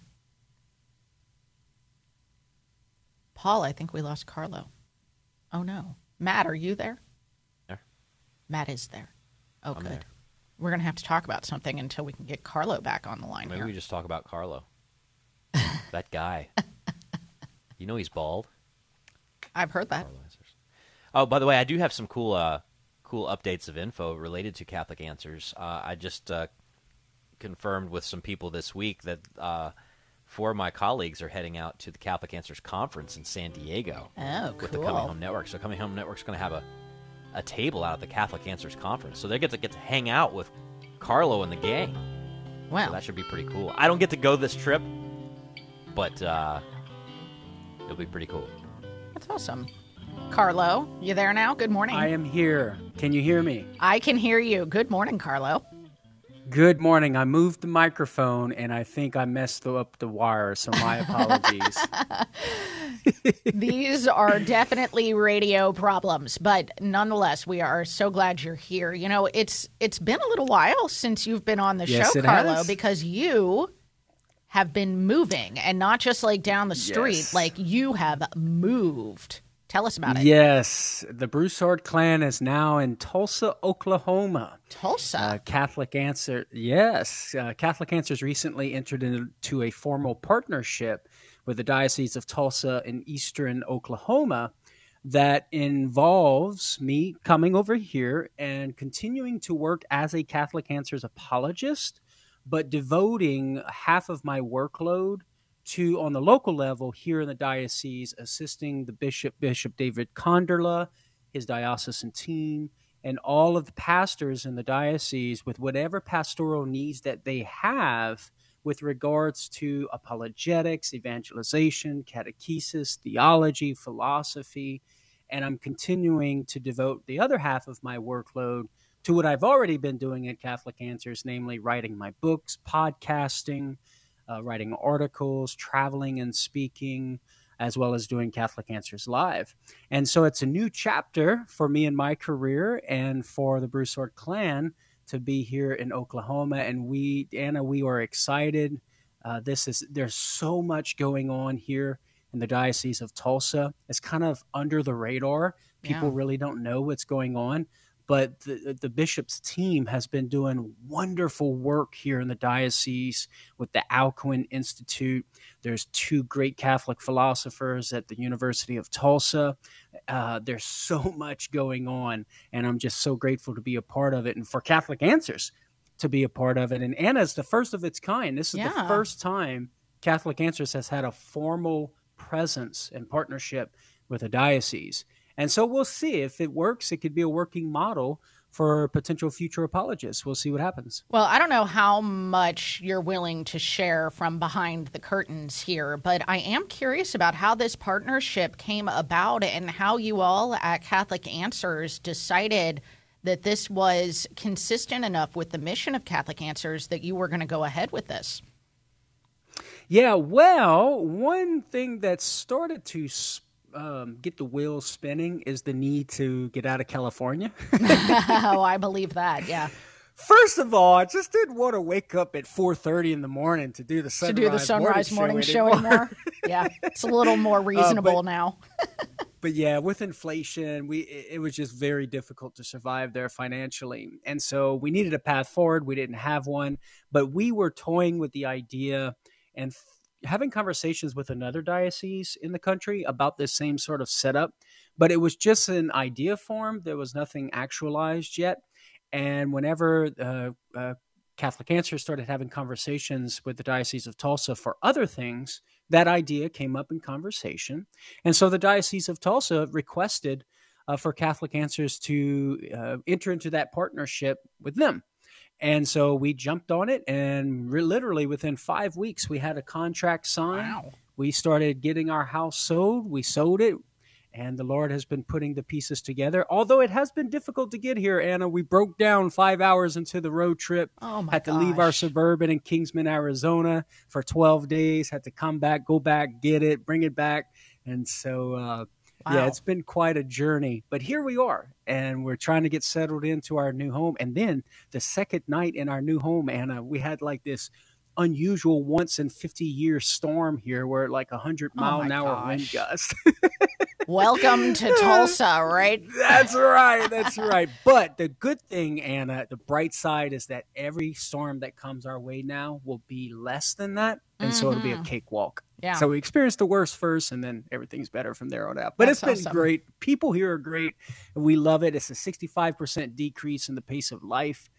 We can actually physically feel the less stress in driving Wow. around town. Mhm. And so it, I think it's going to be a good good life for us here. That's awesome. You're not quite in the Midwest where I am, but it sounds like more of a Midwestern lifestyle for Yes. you. So, congratulations Indeed. on that, Karlo. Thank you, Anna. And uh, very much looking forward. Please keep us posted on how things are going. Absolutely. And of course, now that it's a more reasonable hour of the morning for you, we'll look forward to having you back to uh, go through your new relativism book uh, starting next week. Does that sound good?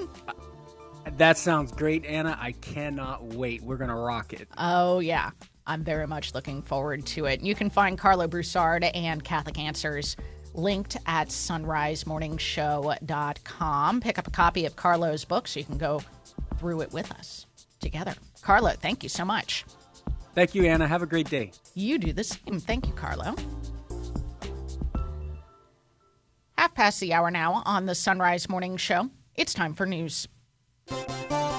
Members of the G7 are expected to sign off on a security deal with Ukraine at today's NATO summit in Lithuania. They still have not provided a timeline for Ukraine to join NATO while it fights the war with Russia. The deal will reportedly include military equipment, training, and intelligence sharing. The G7 includes the US, the UK, Canada, France, Germany, Italy, and Japan. The deal was reached after Ukrainian President Volodymyr Zelensky expressed anger at the lack of commitments to bring his country into the NATO alliance. But NATO leaders say Ukraine can join once certain conditions are met. Mark Mayfield reports. That's what the head of the alliance said earlier on Tuesday during the NATO summit in Lithuania. State Department spokesman Matthew Miller said conditions include anti corruption efforts and strengthening of its democracy. President Biden has made clear he doesn't believe Ukraine should join until its war with Russia is over. I'm Mark Mayfield. The Northeast has been taking a beating from Mother Nature in the form of intense storms that have caused catastrophic flooding in many places, especially in Vermont. Officials say floodwaters in parts of the state surpassed levels seen when Hurricane Irene blew through the region back in 2011. More than 100 people have had to be rescued by the National Guard, and damage is estimated to be in the tens of millions of dollars so far. Later today, crews are expected to begin clearing debris from roadways in the capital city, Montpelier. Pope Francis has written a letter in Latin praising the theological legacy of St. Thomas Aquinas just ahead of the 700th anniversary later this month of the canonization of Aquinas on July 18th. The Holy Father said that Aquinas, never having an air of superiority from his knowledge, but always edified by charity, was full of astonishing culture. The Pope said, quote, he wrote many works and taught countless subjects and was well qualified in the philosophical and theological disciplines. He manifested righteous intelligence and lucidity, and while reverently investigating the divine mysteries with reason, he contemplated them with fervent faith. End quote. The newly appointed prefect of the dicastery for the doctrine of the faith has said he sees his task entrusted to him by Pope Francis as linking the safeguarding of the faith to proclaiming the gospel. From Vatican Radio, Devin Watkins has more. It is a person, Jesus Christ, who saves us, not a doctrine. Archbishop Victor Manuel Fernandez, the newly appointed prefect of the Vatican's dicastery for the doctrine of the faith, made this observation in an interview with Andrea Tornielli. He said the Pope's letter sent at his appointment revealed his task to be to promote a theology that grows and deepens in dialogue between theologians and in conversation with science and society, but always at the service of evangelization. The placement of his dicastery after that of evangelization in the new constitution of the Roman Curia, Praedicate Evangelium, has already made that clear, said Archbishop Fernandez. He said Christians can proclaim the gospel amid rampant secularization by showing the beauty and attractiveness of the faith without disfiguring it. He expressed the need to engage with culture effectively on this front. As Pope Benedict XVI said in his encyclical Deus Caritas Est, being Christian is not the result of an ethical choice or a lofty idea, but the encounter with an event, a person which gives life a new horizon and a decisive direction. The new prefect said it is appropriate to remember these words today, highlighting that no religious doctrine has ever changed the world unless there has been an event of faith, an encounter that reorients life. He said this applies to Christianity but can be seen in the history of all religions. Without an experience of the living Christ who loves and saves, said Archbishop Fernandez, we cannot shape our being Christian while concentrating on arguing and debating with everyone. Archbishop Fernandez concluded the interview by inviting Christian theologians to develop a well founded theology that is clearly oriented towards the service of the encounter with Christ. I'm Devin Watkins. U.S. bishops have welcomed the implementation of the Department of Homeland Security's new family reunification parole processes for migrants. Bishop Mark Seitz released a statement saying, quote, We welcome this effort to provide a realistic opportunity for attaining family unity and reunification, which are foundational to the U.S. immigration system and central tenets of Catholic social teaching. He also reiterated the U.S. bishop's call for bipartisan solutions to immigration. That's the news. It's 35 past.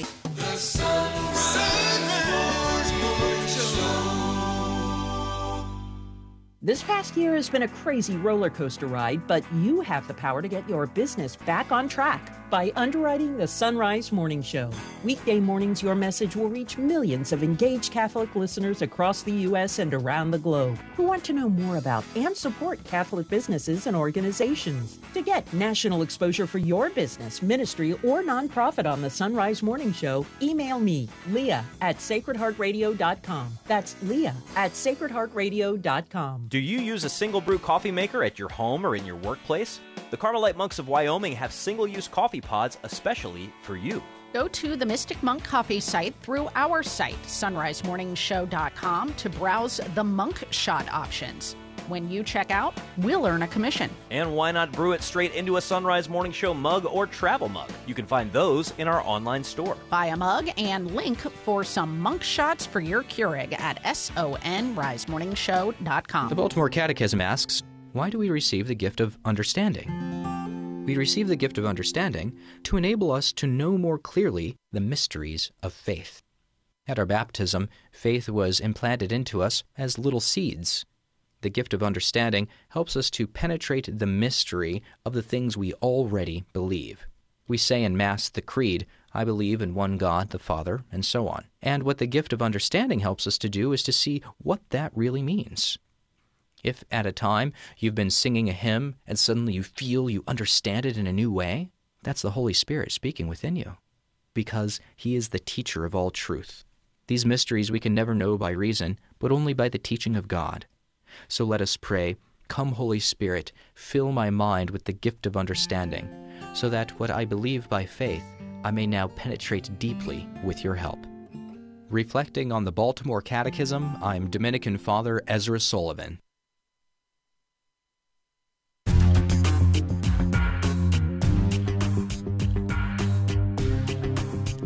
It's 37 minutes past the hour, and you're listening to the Sunrise Morning Show on the EWTN Global Catholic Radio Network. Sunrise Morning Show legal and political analyst Ken Craycraft is back with us now. He's a professor at Mount St. Mary's Seminary. He writes for the Catholic Telegraph, our Sunday Visitor, and the UK Catholic Herald, among others. Good morning, Ken. Good morning, Annie. How are you? I am doing fine. And, you know, we've talked about this case a few times as it was making its way through the courts. And now we have the Supreme Court's decision in favor of a Christian web designer in 303 Creative v. Elenis. Now, I'm going to try to summarize this. Lorie Smith wanted to create wedding websites, but she knew, being a resident of Colorado, that she was going to get sued because she believes, as a Christian, that marriage is between one man and one woman. And Colorado argued that their famous anti discrimination law would not allow her uh, owning a public business to refuse service to same sex couples even if doing so violated her conscience. So, what did the court rule? Well, you summarized the case uh, precisely, and the court ruled that, in a nutshell, the state of Colorado, nor of course by extension any state, because this case has very good precedential value, uh, the state of Colorado cannot force a person to accede to the state's belief about something that violates one's conscience or that one believes is not false and therefore the state can cannot force a person to say something that the person believes is false. Or to put it in more uh, technical terms they cannot compel speech that um, that Lorie Smith believes is false. Now, it's very important at the outset, Annie, to reiterate what you just said that this case was about speech. It was about free speech. And as a matter of fact, when we talked about the case last October, when the court uh, initially agreed to hear the case, the court declined uh, Lorie Smith's request that the that the court also uh, declare that the Colorado uh, Anti Discrimination Act, CADA as it's known, the court declined to declare that it violates the uh, free exercise clause of the First Amendment. It declined even to hear that question, so it wasn't even considered.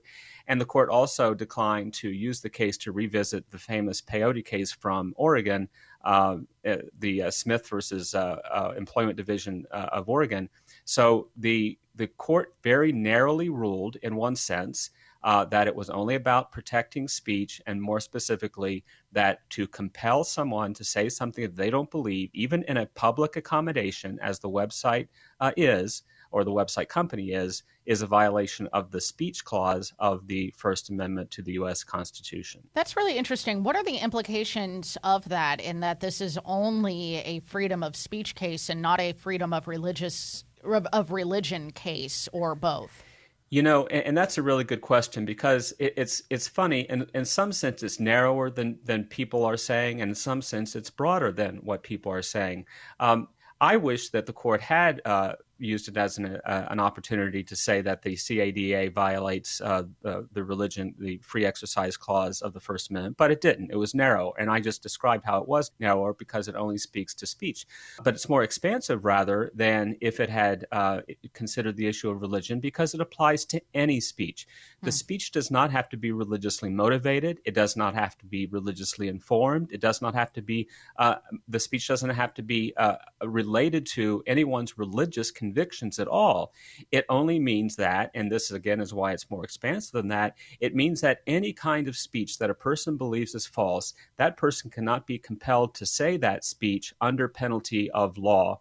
Uh, and and therefore in, when someone opens a so-called public accommodation, again, that's a term of art which encompasses restaurants and you know website bakeries, florists, and so forth. When someone has a public accommodation, they cannot be forced to say something or to participate in a falsehood, uh, even even if the state officially through its legislature uh, says that, that that falsehood is true. So it's a much narrower in the sense that it doesn't apply to religion specifically, but in that sense, it's also much broader because it's a conscience protection that exceeds even the bounds of religiously motivated uh, conscience, uh, so that it protects people from participating in falsehood, even if they don't have any particular religious predilection. Okay, so now talk about Justice Sotomayor's dissent.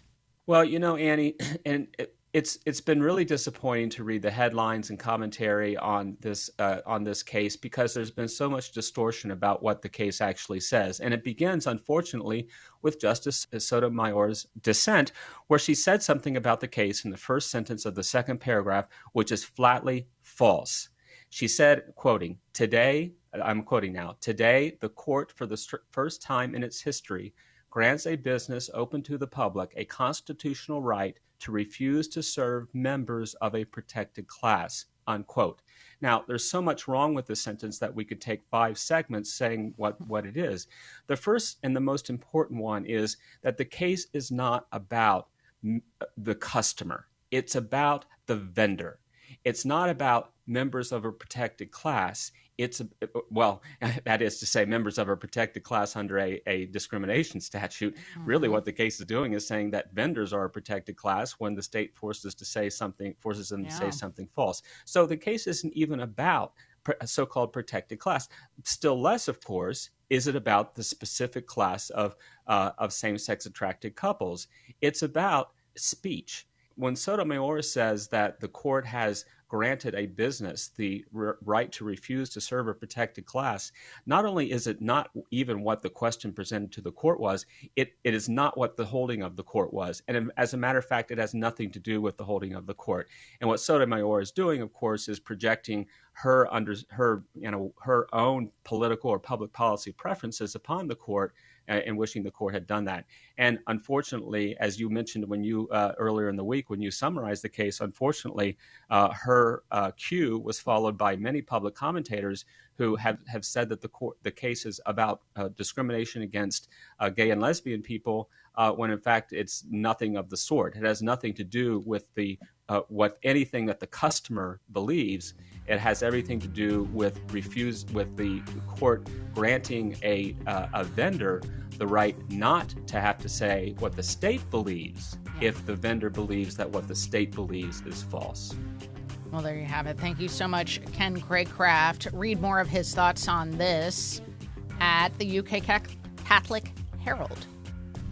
And you can also find him at our Sunday Visitor and the Catholic Telegraph as well. All right, it's 16 till now on the Sunrise Morning Show. We're back with Father John Gavin right after this. I'm Matt Swaim, grateful that Visiting Angels underwrites the Sunrise Morning Show. People ask how they can care for older family members who can't fully care for themselves. Visiting Angels assists adults nationwide to continue living at home rather than a nursing home. Experienced, compassionate caregivers provide assistance in hygiene meals and light housework, and services are provided up to 24 hours per day with caregiver selection before service begins. Visiting Angels, online at visitingangels.com. That's visitingangels.com. Lord Teach Me to Pray, the Ignatian Prayer Series, can now train you and others electronically to become facilitators and bring the Ignatian way of prayer to your parish. Come to know and love Jesus Christ like never before and help others do the same. Don't pass up the opportunity to join this work of the new evangelization. Go to LordTeachMeToPray.com and click on Digital Training. That's LordTeachMeToPray.com and click on Digital Training. Tis the season for iced tea. If you're looking for some unique flavors to enjoy, the Carmelite Monks of Wyoming have a number of options, including lemongrass mint, ginger orange, and blossoming jasmine. Go check them out through our link to Mystic Monk Coffee at sunrisemorningshow.com. And when you make a purchase, we earn a commission. While you're at our site, pick up a mug or etched travel mug, which are available in our online store. Get your mugs and link to Mystic Monk Coffee for tea at sunrisemorningshow.com. Now there's a fast and easy way to get in touch with EWTN. The EWTN Everything Number. Call 1 800 447 EWTN to get the latest information on programming, special events, pilgrimages, and more. You can even make a donation. Our EWTN Family Viewer Services representatives are ready to help you with whatever your needs may be. The EWTN Everything Number 1 800 447 EWTN. EWTN. 14 till, here's Anna with headlines. Members of the G7 are expected to sign off on a security deal with Ukraine at today's NATO summit in Lithuania. And meanwhile, President Biden is set to meet with Ukrainian President Volodymyr Zelensky today. The U.S. bishops have welcomed the implementation of the Department of Homeland Security's new family reunification parole processes for migrants. And Pope Francis has written a letter in Latin praising the theological legacy of St. Thomas Aquinas just ahead of the 700th anniversary of his canonization later this month. You can hear news at the top and bottom of each hour right here on the Sunrise Morning Show. It's 13 till. Father John Gavin back with us now on the Sunrise Morning Show. He's author of Mysteries of the Lord's Prayer. Good morning, Father. Good morning. So, we are unpacking today a quote in the Catechism from Saint Gregory of Nazianzus, and we've we've just started the part of the Catechism on on the Creed. I believe in the Holy Spirit. So, this is paragraph 684. It says, through His grace, the Holy Spirit is the first to awaken faith in us and to communicate to us the new life, which is to know the Father and the one whom He has sent, Jesus Christ. But the Spirit is the last of the persons of the Holy Trinity to be revealed. St. Gregory of Nazianzus, the theologian, explains this progression in terms of pedagogy of divine condescension. And here's the quote The Old Testament proclaimed the Father clearly, but the Son more obscurely. The New Testament revealed the Son and gave us a glimpse of the divinity of the Spirit. Now the Spirit dwells among us and grants us a clearer vision of Himself. It was not prudent when the divinity of the Father had not yet been confessed to proclaim the Son openly, and when the divinity of the Son was not yet admitted, to add the Holy Spirit as an extra burden to, to speak somewhat daringly. By advancing and progressing from glory to glory, the light of the Trinity will shine in ever more brilliant rays. Okay, lots to unpack here, but Indeed. first, first of all, where does this quote come from? So, this quote, as you said, it comes from one of the greatest theologians. Uh, some call him the theologian uh, in the East, St. Gregory of Nazianzus, who was uh, theologian, bishop, uh, order in the fourth century. And this comes from one of his uh, theological orations.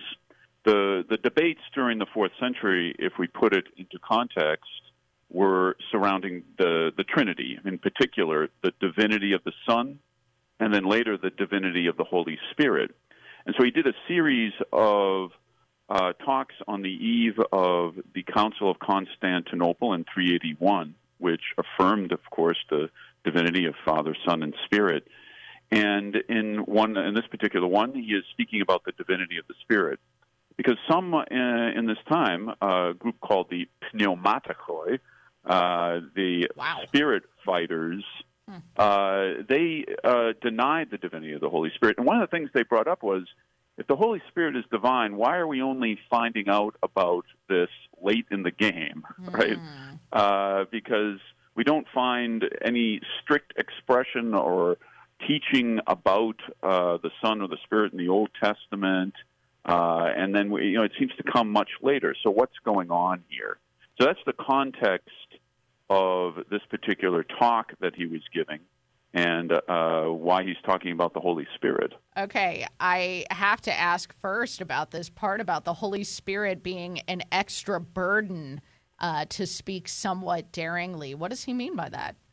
Well, uh, if we look here, the, the the the question is, of course, you know, he says he points out here that God actually comes to to teach us uh, in history, right?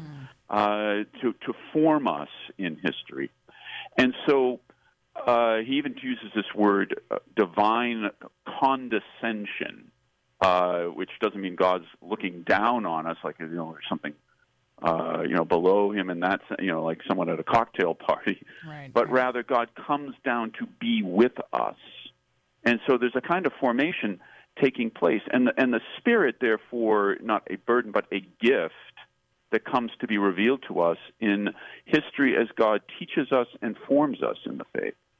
Wow. So this divine pedagogy, why Mm. why this progression of, of revelation then and why is the Holy Spirit revealed last of the three? Yes, this, I mean this is really it's a theme that uh, Gregory and other fathers use, and of course he looks he summarizes it beautifully here. I mean, in the Old Testament, we see uh, how the Father begins to teach us and form us uh, in revealing His love and His authority as Creator, and as one who calls the chosen people, begins to form them for the coming of Christ. Then we have the revelation of the Son, right? Of course, in the incarnation, but also in what the Son does for us in redemption and the gift of divine adoption, uh, entering into the very life of the Trinity uh, through baptism. And then finally, we come to the revelation of the Spirit. Of course, it is the Son who reveals the Spirit to us, but at the same time, we also see the Spirit revealed to us in the life of the church, in the sanctification and the union that is formed in the church with the sending of the Spirit. We uh, just recently, of course, during the Easter season, uh, we're hearing readings from the Acts of the Apostles, and you hear again and again how the the Spirit is moving and guiding and shaping the coming, uh, the uh, the emergence of the church. And so the Spirit comes last because this is the culmination of this divine teaching or pedagogy, uh, the formation of the church uh, in the body of Christ. Yeah, and he he says in here the Old Testament proclaimed the Father clearly, but the Son more obscurely. I'm wondering if you can give us an an example to kind of understand better what he means by that, because it wouldn't. And also, Hmm. I should add, um, I mean, he doesn't say it here explicitly, but I mean, the Old Testament um, gives us glimpses of the Holy Spirit as well, does it not? Indeed, it does. It does. But what's interesting, I think, what uh, what they would say is that we, after the coming of Christ, we are able to read the Old Testament differently because what they say is the Son is, in fact, you can kind of say the key to unlocking uh, the full meaning of the Old Testament. So things that were present there, certainly, for instance, we hear in Genesis about the Spirit moving upon the waters, right? Uh, we also have the promises of the Messiah and redemption, right, pointing to the Son. It's all there, uh, but the fullness of it is not uh, really, we can't really see all of it until Christ explains the cr- scriptures to us in his life and in his teachings, as he does to the disciples on the way to Emmaus. He tells them what the scriptures mean. And so you're absolutely right. All of it's there, but we need Jesus to unlock it for us. We absolutely do. Thank you so much, Father John Gavin. You can find his book, Mysteries of the Lord's Prayer, linked at sunrisemorningshow.com. And Matt, it got me thinking, I can never remember which church father it was, but um, oh, it was Cyprian. So he says this. I just found it. I, I was searching around for it as I was listening to Father here. He said, But as often as water is named alone in the Holy Scriptures, baptism is referred to. Like every time we see the word water standing alone in Scripture, like, I don't know, when the Israelites were, were crossing the Red Sea or crossing the Jordan into the Holy Land with, with Joshua, that is a sign of baptism. We should be Jesus thinking of spits baptism. in the mud and wipes it on a guy's eyes. When a guy is, you know, told to go wash in the pool of Siloam after being healed, Mhm. it's all Yeah. in there. Yeah, it's all there. And in the same way, When God um, tells Ezekiel, "I will sprinkle clean water on you," oh, that's most definitely a reference to baptism. it's all in there. Yeah. And mean- just in the same way, I think when we see wind and spirit and breath in Scripture, I think that uh, I think it's a safe bet that we could be thinking about the Holy Spirit in it's those all moments. it's all connected. hmm It's all connected. God works through stuff. So uh, he, he wired us in a certain way to be able to pick up on those things. Well, that wraps it up, Anna Mitchell. I can't believe we're already at the end of our second hour this morning. We got another hour coming up for our local audience here on uh, Sacred Heart Radio. But those of you listening to EWTN, we'll talk to you tomorrow. Come check us out at sunrisemorningshow.com, and uh, we'd love to hear from you. In the meantime, I'm Matt Swaim for Anna Mitchell and all of our guests. May God bless you and keep you and grant you his peace. Did you just receive a Sacred Heart?